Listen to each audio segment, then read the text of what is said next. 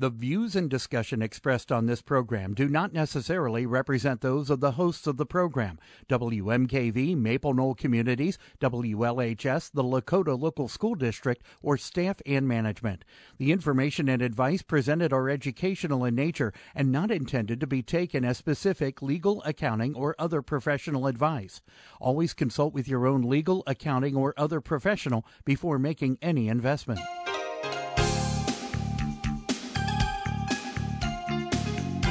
Welcome to Real Life Real Estate Investing, a show to help you gain financial freedom by investing in real estate.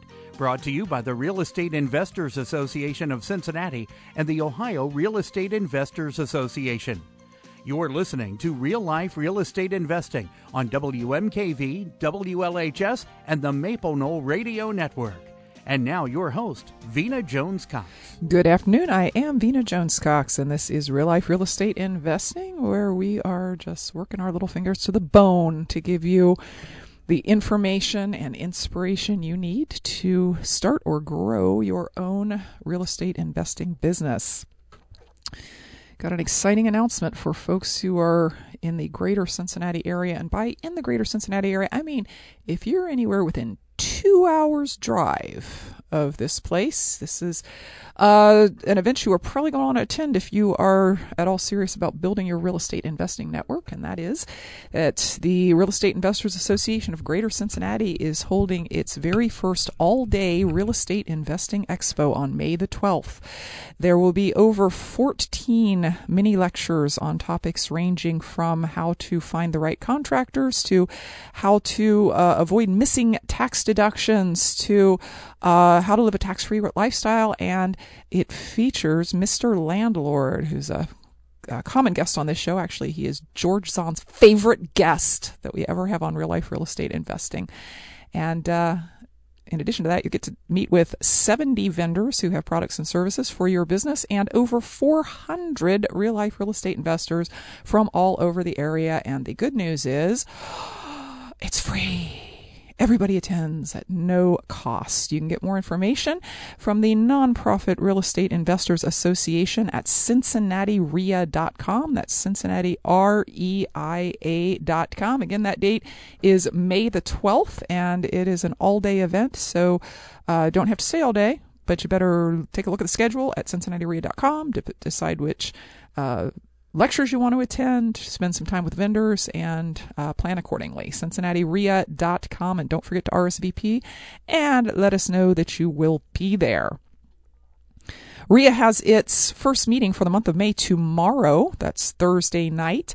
Uh, the early meeting is with Art Dahlberg, who is the director of the Cincinnati Building and Inspections Department. So if you've ever had a question that you would like to ask of the Cincinnati Building Department, tomorrow is your big chance at six o'clock. At seven o'clock, at 7.30, today's guest, Derek Christian, will be talking about the inside secrets of hiring contractors in a labor tight market. Uh, that meeting is open to the public. You can download a guest pass at cincinnatireia.com, or of course, if you are a member, RSVP there. Dinner free is at 5:30. Uh, early meeting starts at six. Main meeting starts at 7:30.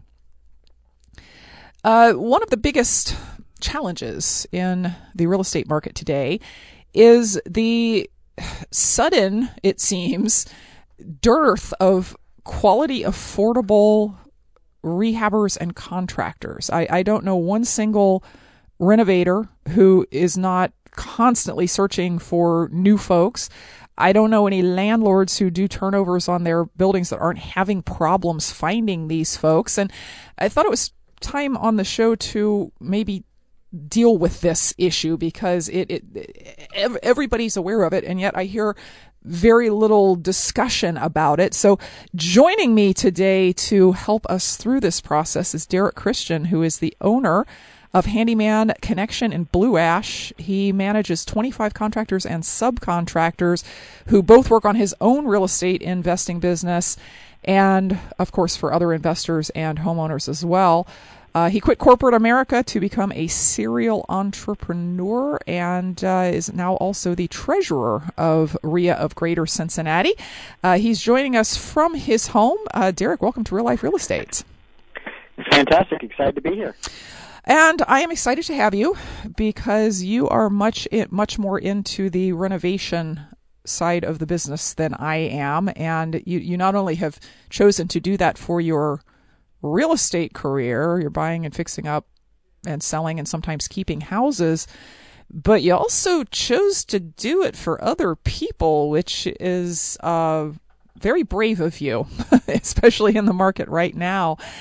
Uh, I gather that you have also experienced this lack of of people jumping out of the woodwork looking to do this sort of work. Oh, without a doubt. I mean, our biggest challenge is constantly just trying to recruit enough skilled craftsmen who will do a good job, will show up on time, will quote well, and will represent our company well because uh, we don't just work for real estate investors, we work for homeowners, large and small, um, everything from uh, apartments to multi-million dollar houses. So we've got to have guys that really do a great job on the work, look good, can quote the jobs. And so not only are we looking for craftsmen, but I'm trying to find the best of the best that you can send in who speak well, look good, and can do a good job. Mm-hmm. Mm-hmm.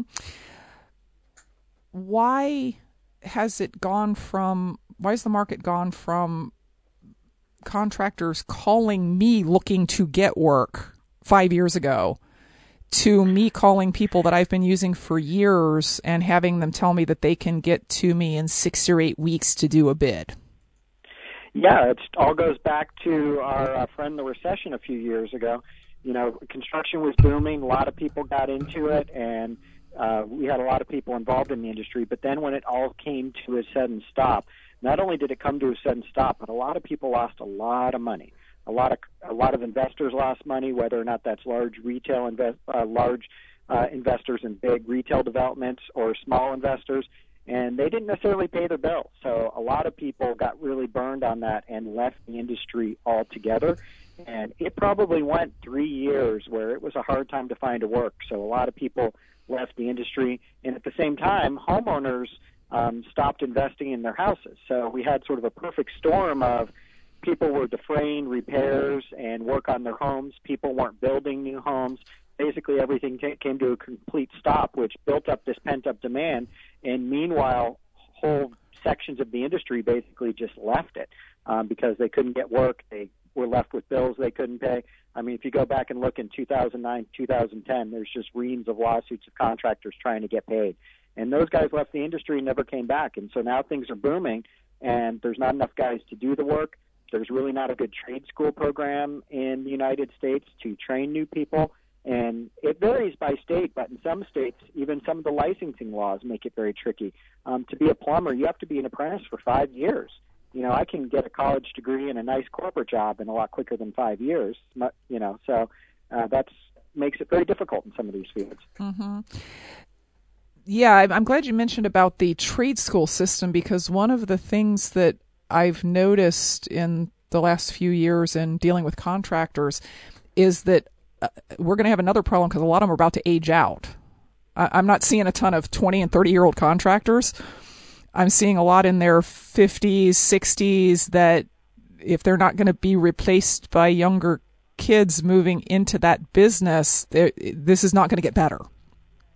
Yeah, I mean, Handyman Connection, the company I'm involved in, is a nationwide company. I own the office here in Cincinnati.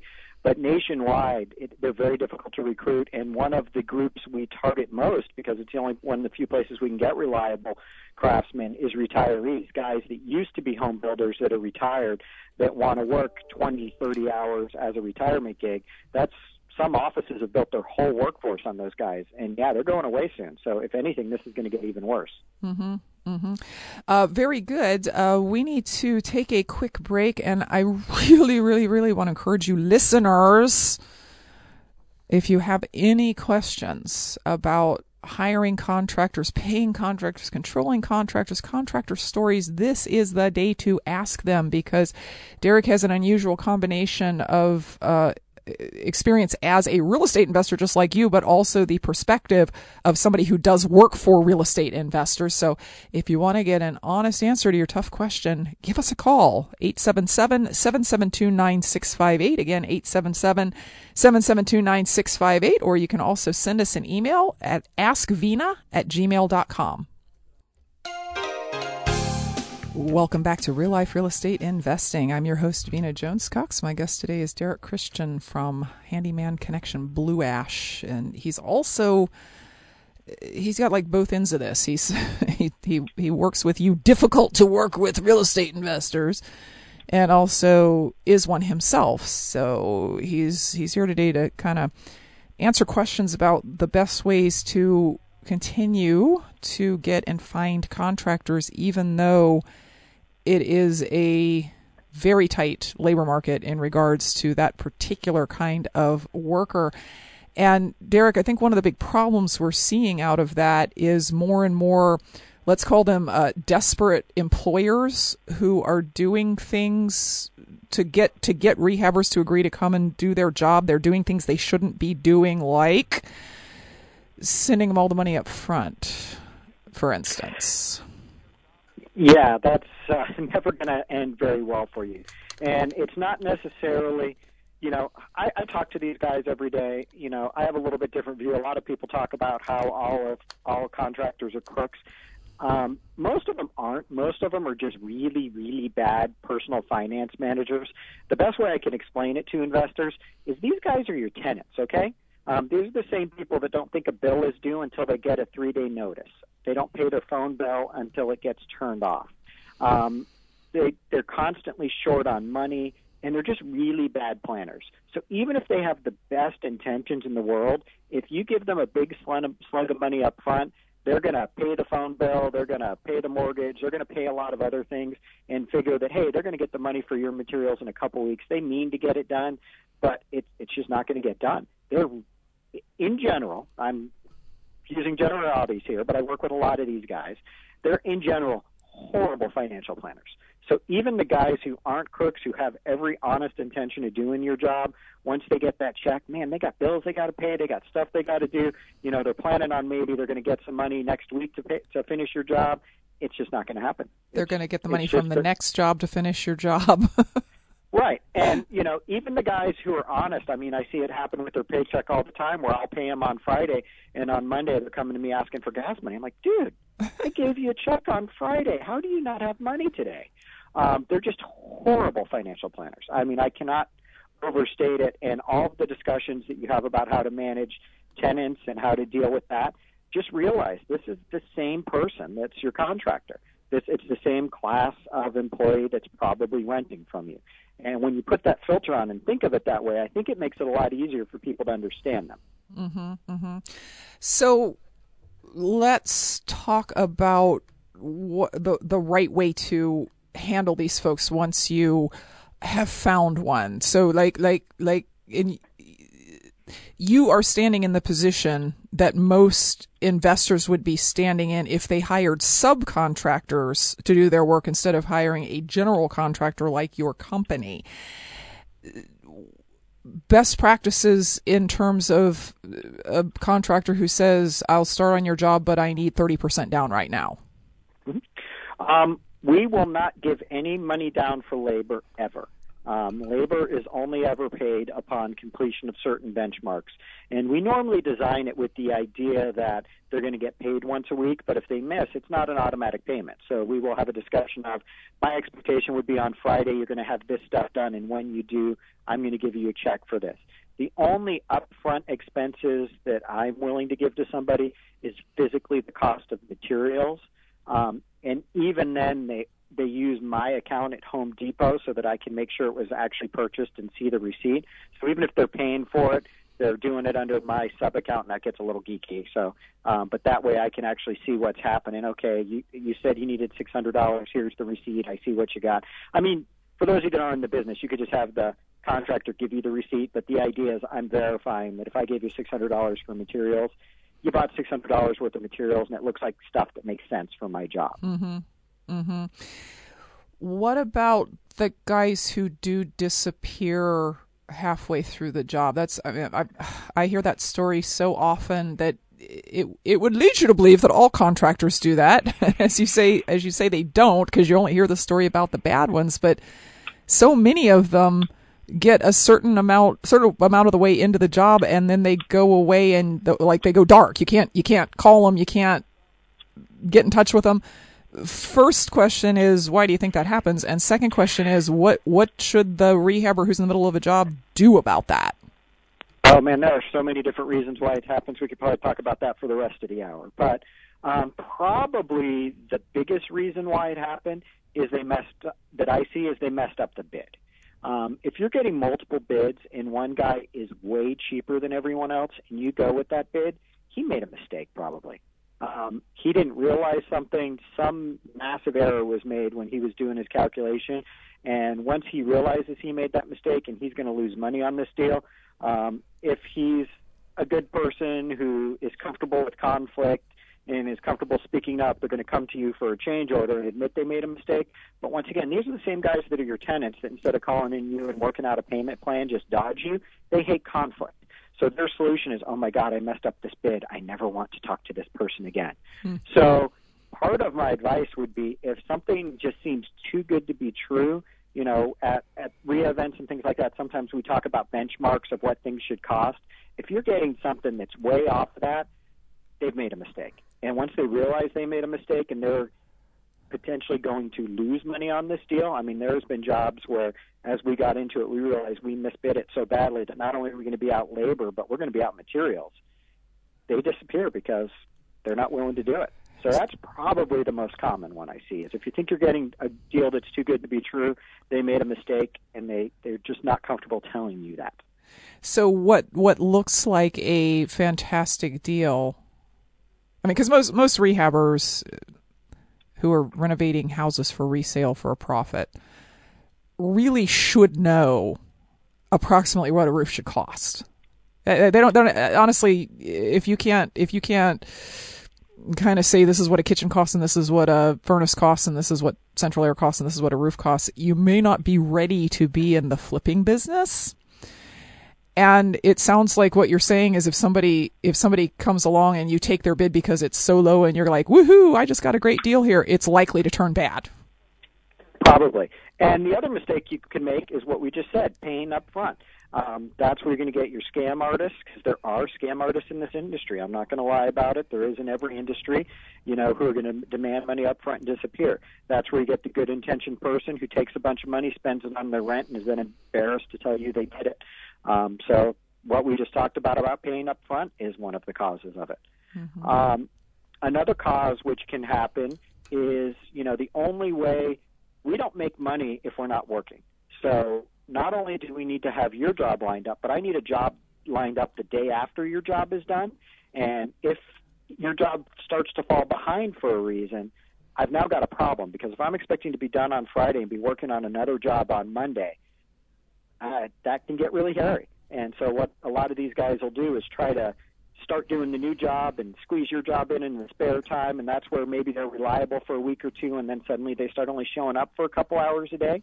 Uh, what they're doing is they're doing another job and trying to squeeze yours in. And there's some things you can do to help with that. You know, uh, as a real estate investor, if you're providing materials or you have other contractors in there, it's really important you to keep, keep things on schedule because if you push somebody off by a couple of days, he probably has something scheduled behind you, and you're now causing cascading problems for that person.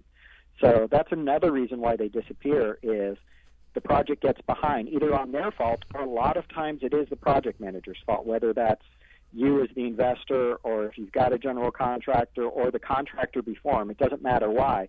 But if I've got you scheduled five days this week and another guy five days next week, when I get three days behind, we've got a problem. Mm-hmm. Mm-hmm. So the result of this, though, is that a lot of our colleagues end up feeling held hostage by the contractor who did three quarters of the job, has disappeared, is coming back, you know, evenings and weekends to try and finish it up, but now that's putting the whole job behind, which adds uh, the holding costs add up.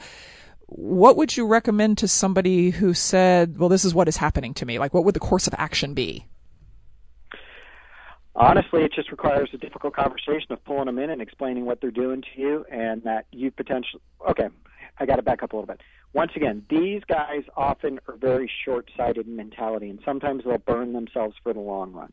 Um, yes, you're worth multiple contracts to them, but they can't pay their phone bill. So if they do that $300 one day job tomorrow, they can get $300 and pay their phone bill. They can tend to be really short sighted. So sometimes you just have to call them and confront it on and go, hey, do you not realize what you're doing here? You're blowing me off, the guy who brings you reoccurring regular business, and in return for some other thing, that's going to be a quick one-time hit. This is this is a big mistake for you, and you need to fix it. How are we going to fix it?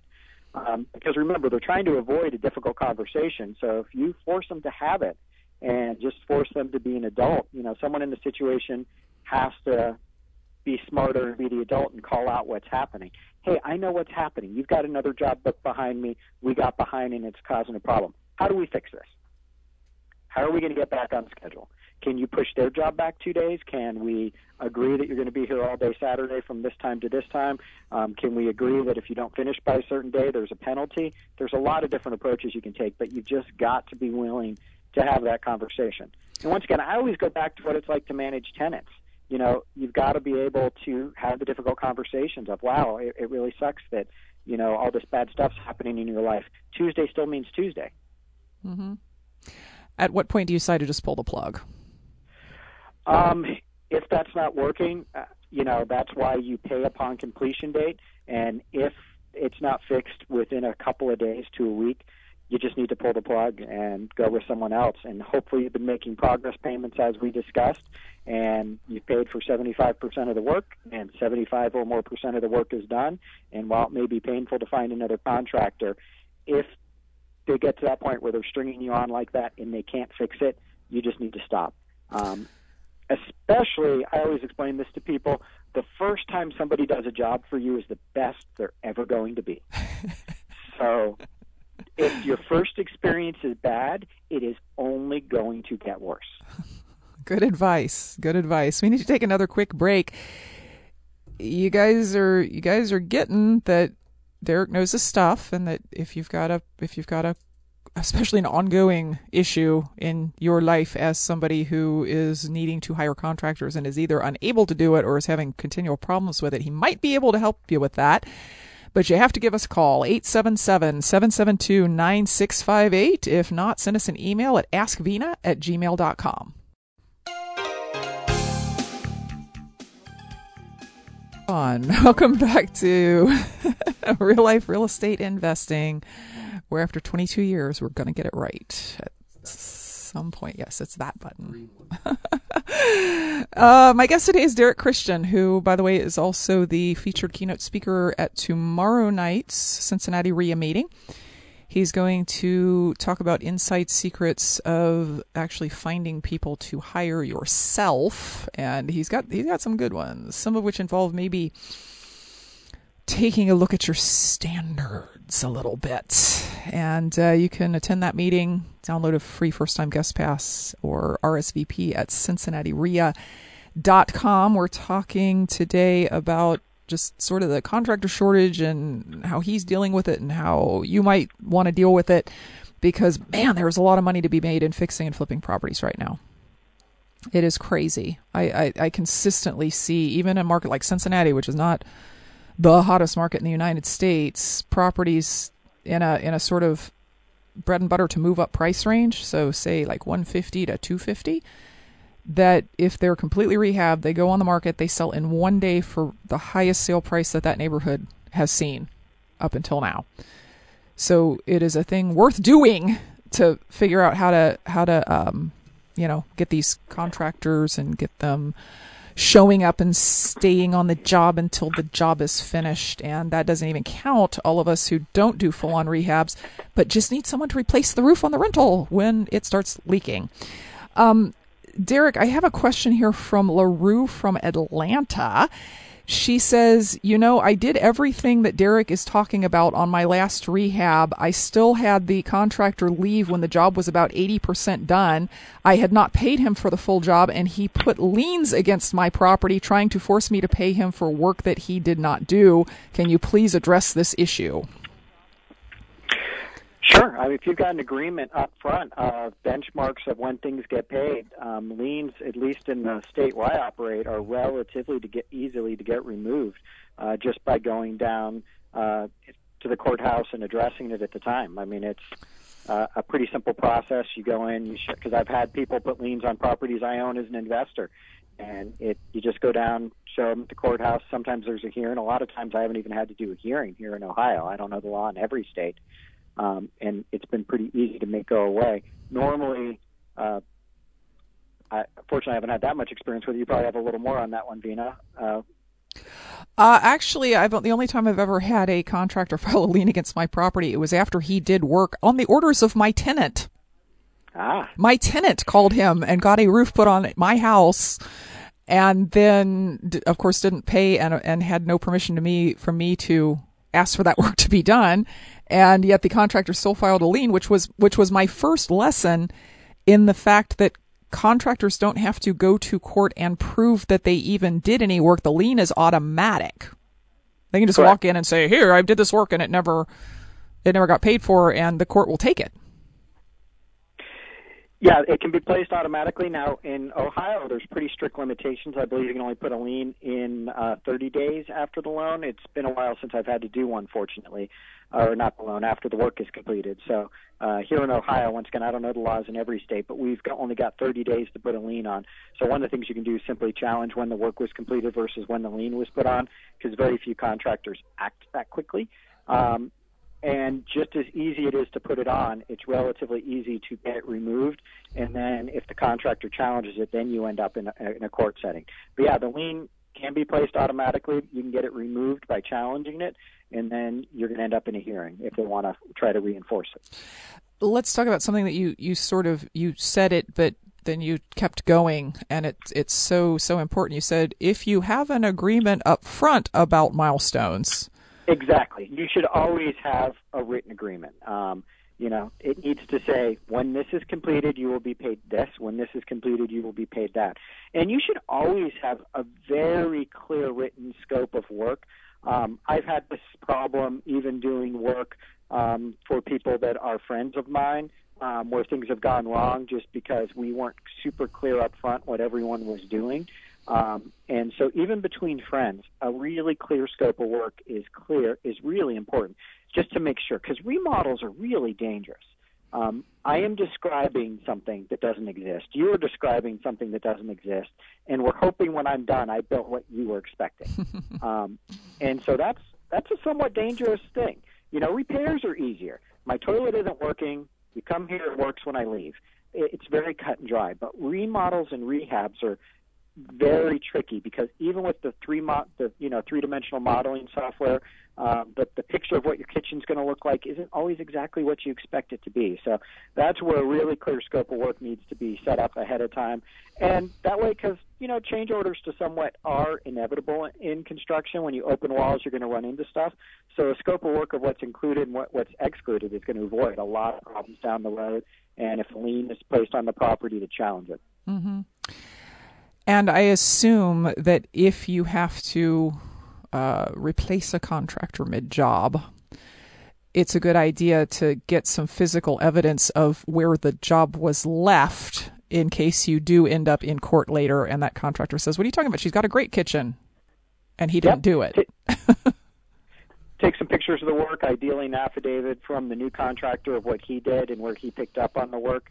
Um, I, I saw you actually post on Facebook on this one. Um, that's 100% true. Even in my own company, I don't think I've ever seen a contractor come behind a previous contractor and think they did a good job. Everyone thinks they have to redo everything the previous guy did. So, uh, you know, it, it shouldn't be too much of a problem to have the new contractor document what was done or not done by a previous one. Mm-hmm, mm-hmm.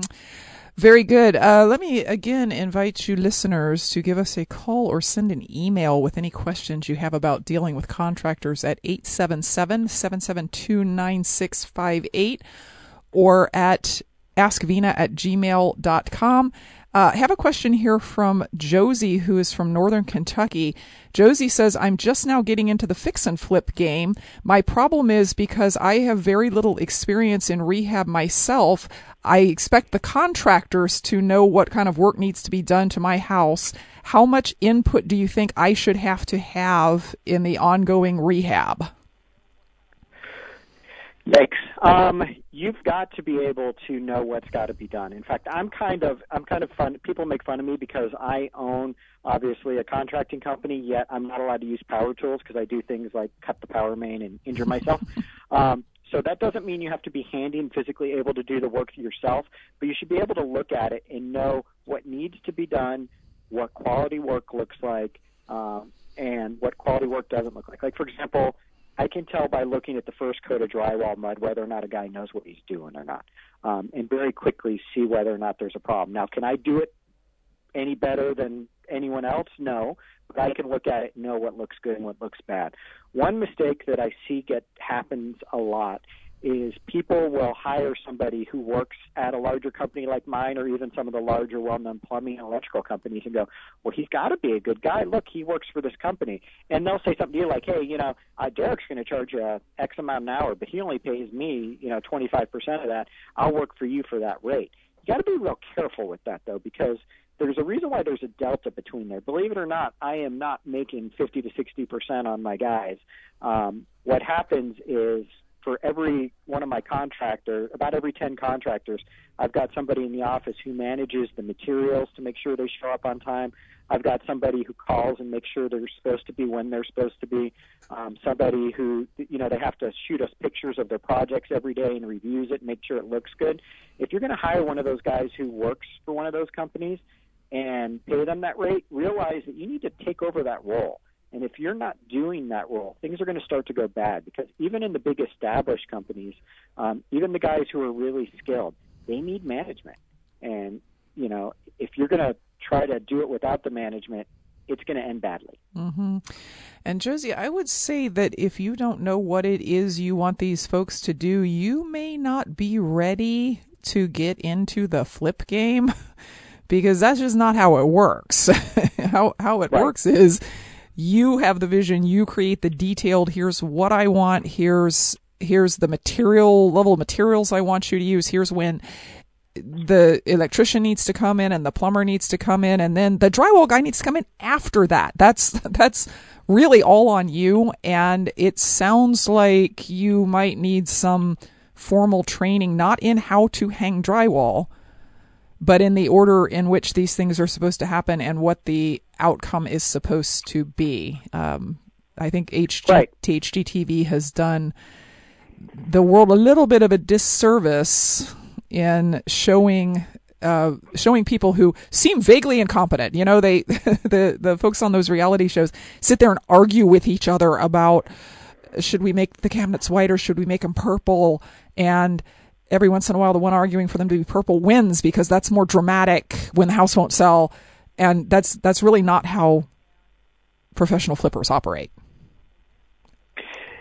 Yeah and you've got to know the, the appropriate finishes for the neighborhood. You've got to know all that kind of stuff. I, I you know i'm doing some work for a client right now which just breaks my heart because it's in, on a historic street. It's got a horse hitch in front of it. It's a brick paver street, and they're paying me to gut the house and put in you know new baseboards and new six panel doors. And I'm like, oh my God, you're ruining this house. so not only is it important that you understand the project, but you've also got to understand the neighborhood, what the buyers in that neighborhood look for, what the appropriate finishes are for that level of house. Because I'll be happy to sell you the most intricate, expensive tile work known to man because I can charge you more for it. But there's neighborhoods where you're never going to get that money back. Mm-hmm. So yeah, uh, I'm not trying to discourage you from being in this business, Josie, but seriously, uh, it might be it might be time to take like a boot camp about the topic before you spend a bunch of money uh, on work that doesn't get finished or work that gets finished but it's not right for the neighborhood and you can't sell the house and i mean there's there's a lot of moving parts to fixing and flipping houses and uh, it's the one it's the one area where i tell people you cannot learn that on the street you just you just can't. You have to pay both in time and money to learn what you're doing with that. But I do appreciate your question. And uh, if anybody else has questions, askvena at gmail.com is our email address. You can also give us a call here in the last 10 minutes of the show at 877 772 9658. We'll be back right after this. Welcome back to Real Life Real Estate Investing. I know I'm not supposed to like be doing other stuff while I'm interviewing my guests, but I was just looking at the um, speaking schedule, the topic schedule for the big real estate investing expo that's coming up here in town on the 12th, and uh, they've been the, the office has been adding to it because we've got a topic called "How to Get All the Money You Will Ever Need to Find to Buy All the Properties You'll Ever Want," and two different ones on how to get appropriate uh, insurance for your property, which is uh, that's a good topic because most landlords I know are not carrying the right insurance. They're carrying too much, or they're carrying completely the wrong stuff. And uh, we've got two different two different folks speaking about uh, doing investments tax free in your IRA, and um, there's a topic here called when to lock out lawsuits. I'm not sure what that means, but I'm I don't know. I want to lock out lawsuits. So uh, it looks like a, a, really shaping up to be a good event, and you should uh, go look at the schedule at CincinnatiREIA.com, and you can RSVP no charge. It's like the best deal of the year. Uh, talking today to Derek Christian from Handyman Connection, who uh, is trying to trying to help us to not not become motivated employers of contractors not make dumb mistakes, be able to uh, unwind the inevitable things that do happen when contractors disappear. Or I actually had one, Derek, uh, one, the last major rehab I did. Uh, my contractor started the job, got no more than 20% into it, and then was in a huge car accident. And wasn't like the guy like literally didn't get out of bed for half a year after that, and it, it, it's bad. You know, when when when anything happens that interrupts your rehab and sends you scrambling to try and replace the person that you'd already picked and talked to and worked out all the details with and signed the contracts with. Uh, but it is, I mean, inevitably, if you do enough rehabs, that is that is absolutely going to happen to you. Probably more than once. Probably more than once. Uh, so you talked some about um, paying contractors on a schedule. Like, like you've done this much work and now you get paid. Uh, we've had some other guests on the show over the years who have said that they actually prefer to stay a little bit behind their contractors. So if if it's a it's a thirty thousand dollar job, when it's one third done, they want the contractor paid like nine thousand, not ten thousand do, uh, do you do things the same way?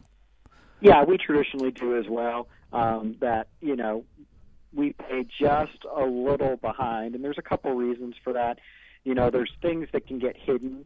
Uh, you know, that the bathroom looks mostly done, but later on, upon close closer inspection, you miss something. Um, it seems I, I always keep like the last three thousand dollars on a big project just because there's almost always an inevitable little punch list at the end.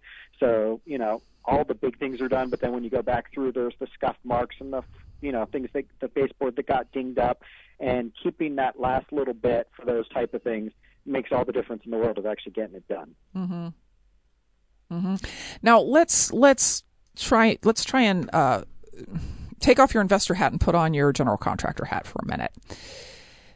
I bet there's another side to this story that has to do with investors who make themselves hard to work for.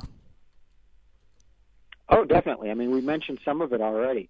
You know, there's lots of investors who demand that they buy the materials because they think that they will get it less expensive, and that completely can blow up our production planning you, you know, if you're going to get the tile, get the bullnose tile that goes with it to finish it. You know, if I show up to with my tile guy who I pay a pretty good hourly rate, and you don't have all the tile on site, you just cost me a whole lot of money, and you are probably not going to be someone I ever want to work for again. Um, you've got to have the project management skills, like you said, to know what needs to be done before I get there and make sure that it's done. And if not, give me a couple of days' notice so I can fill that void in my schedule with something else the thing that is probably the most frustrating for us is last minute cancellations because if we're not working, we're not generating money. You know, we, if I'm planning on I need five thousand dollars at the end of this week to pay my guys, and you cancel on me the morning of, you've caused a pretty big disruption to my business. And just to put it into perspective, about 10 to 15 percent of our jobs get canceled within 24 hours of the job. Whoa. Yep, it's something we actually track in our software, and we call it fallout. And about 10 to 15 percent of our jobs get canceled after the contract is signed, after we're planning on showing up. Sometimes they'll book with us and then find a cheaper contractor and go with them. Sometimes they change their mind.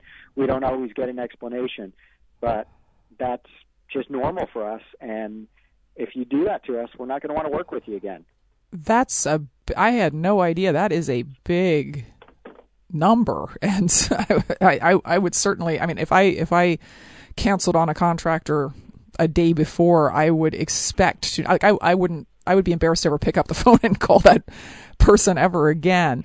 Um, do you have problems with uh, folks who still think that they can get work done at 2010 prices today? Yeah, I mean that's one thing that you need to realize, and you know, as most people know, Cincinnati is not a terribly uh, high income market, and I charge most of my guys retail rate $100 an hour, and my more skilled guys, plumbers and electricians, at 125 an hour, and I'm booking them four to six weeks out at those type of rates. Hmm. So, and there's huge demand even at those higher higher rates. So if you're trying to find something less than that, realize what you're up against is there's just huge demand and shortages. Um, you know, there's things that can make you valuable to us. That being said, you need to pay on time. You need to repeatable work is really important. When it comes to you know my my business where I charge a high hourly rate, I also spend about 10% of my money on marketing. So recurring customers are valuable to me, and I can offer a discount because I don't have to spend 10% of my revenue to get the next one. Um, Another good thing is good project management skills. Like I said, I would rather work for somebody that knows what they're doing and can charge you a lesser rate than the rate I just gave you is what I charge, you know, Susie homeowner. Part of the reason why is because they're the ones who we show up and they don't have the right stuff. We get there and they bought a vanity that doesn't fit, you know, and we have to go back and do it again and again. If I'm working with an investor and I'm giving them a discount rate, I'm not expecting to run into that stuff. I'm expecting you to have the right stuff, and I'm also expecting you to understand terminology. You know, when I write a quote that says we're doing rough-in plumbing, you need to understand what rough-in plumbing includes and does not include. Mm-hmm. Mm-hmm. Now, you shared some. Uh, you shared another number with me before we went on the air that really sort of floored me, which was how many people you sort of went through last year in order to uh, hire a much smaller number of people. Can you can you talk about that a little bit? Sure, I'll give you the two extremes. First, um, we had 4,165 people apply to work for us last year. I hired 23. Is it really that bad? It, it's it's it's really that bad. Um, now the good news is it's not as radical as it sounds. I don't know. If, well, I, I guess it could be. Three quarters of those we screened out without even calling them. Um, just looking at the resume, we ask some basic screening questions. Do you own a vehicle? Um, and if it's no, you can't work for us. You probably can't work for anyone. I don't know why you're applying. Um, and th- there's some basic screening questions we use, and three quarters of them don't even meet that. Do you have any experience in this trade? I don't know what it is about forklift drivers, but it seems like 90% of my unskilled qualified applicants are forklift drivers. Hmm. I, I get tons of guys who work in warehouses who want to come to this industry, uh, but the problem is they don't have any expertise.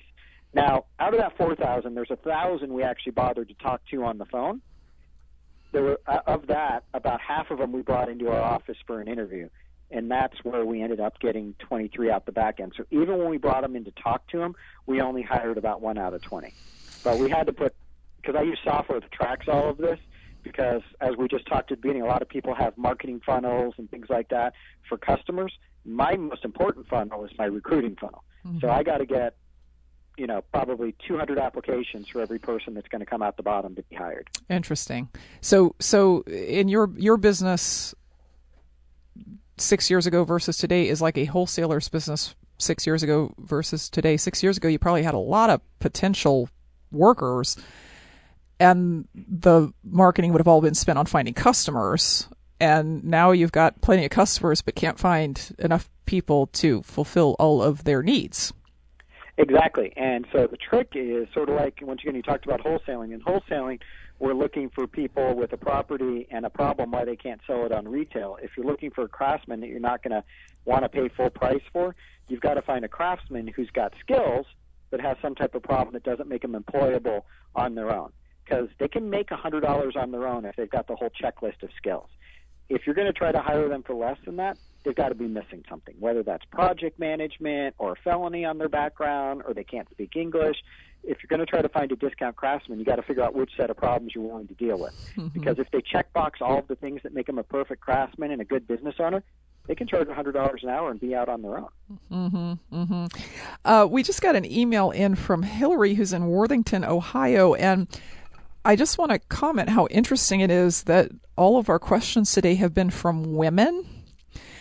And I, I am wondering, Derek, if if you if you think that women have any sort of natural um, uh, issue with dealing with a mostly male industry, which is contracting? Um, huh. I don't know. Uh, most of my project managers in my office are women. Actually, I find uh, that they generally are better at managing the details that needs to go with it. Um, the only thing I can imagine is there's some discomfort in, once again, having those difficult conversations and being able to sit down with somebody and call them on their BS of, hey, listen, you need to finish my job. you know, uh, these are, I mean, I, even with my own employees, I have to have these discussions sometimes. Dude, I get it. You've got a side gig that I told you you could do. You didn't finish my job, and I'm the guy who gives you 90% of your pay. So finish my job. Mm-hmm. And being willing and able to have those difficult conversations is one of the key things that you have to be able to do if you're going to manage contractors. But when it comes to the skills of managing the dance it takes to pull off these type of jobs, in general, I find the women are much more organized and better at it. The only area I think they might have a problem is in the conflict side of it. Interesting. Uh, Hillary's question is she says, I'm about to start a rehab and I have a contractor who came very highly recommended from a number of my colleagues. However, he will not sign a contract. What should I do? I wouldn't hire him. I mean, that's just once again, it just screams bad to me. Um, I, as a contractor, I want a contract that's clearly outlining what you're expecting and what I'm expecting, and making sure we're on the same page. And especially when it comes to a rehab, it's just so important that we write out on paper what we both think is going to happen and agree that it says the same thing. Um, it's just so dangerous. Um, the other advice I would give, because this has happened recently to me, is if someone recommends you someone for something, um, hire them for that thing, but not other things, if that makes sense. Good um, piece of advice. A great, a great plumber is not great, necessarily a great electrician.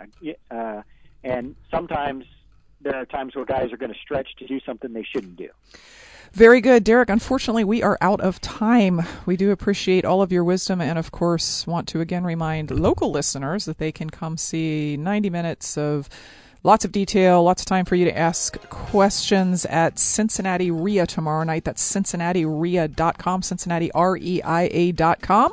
We will be back next week with more information to put you on the path to financial independence through real estate investing. Until then, happy investing.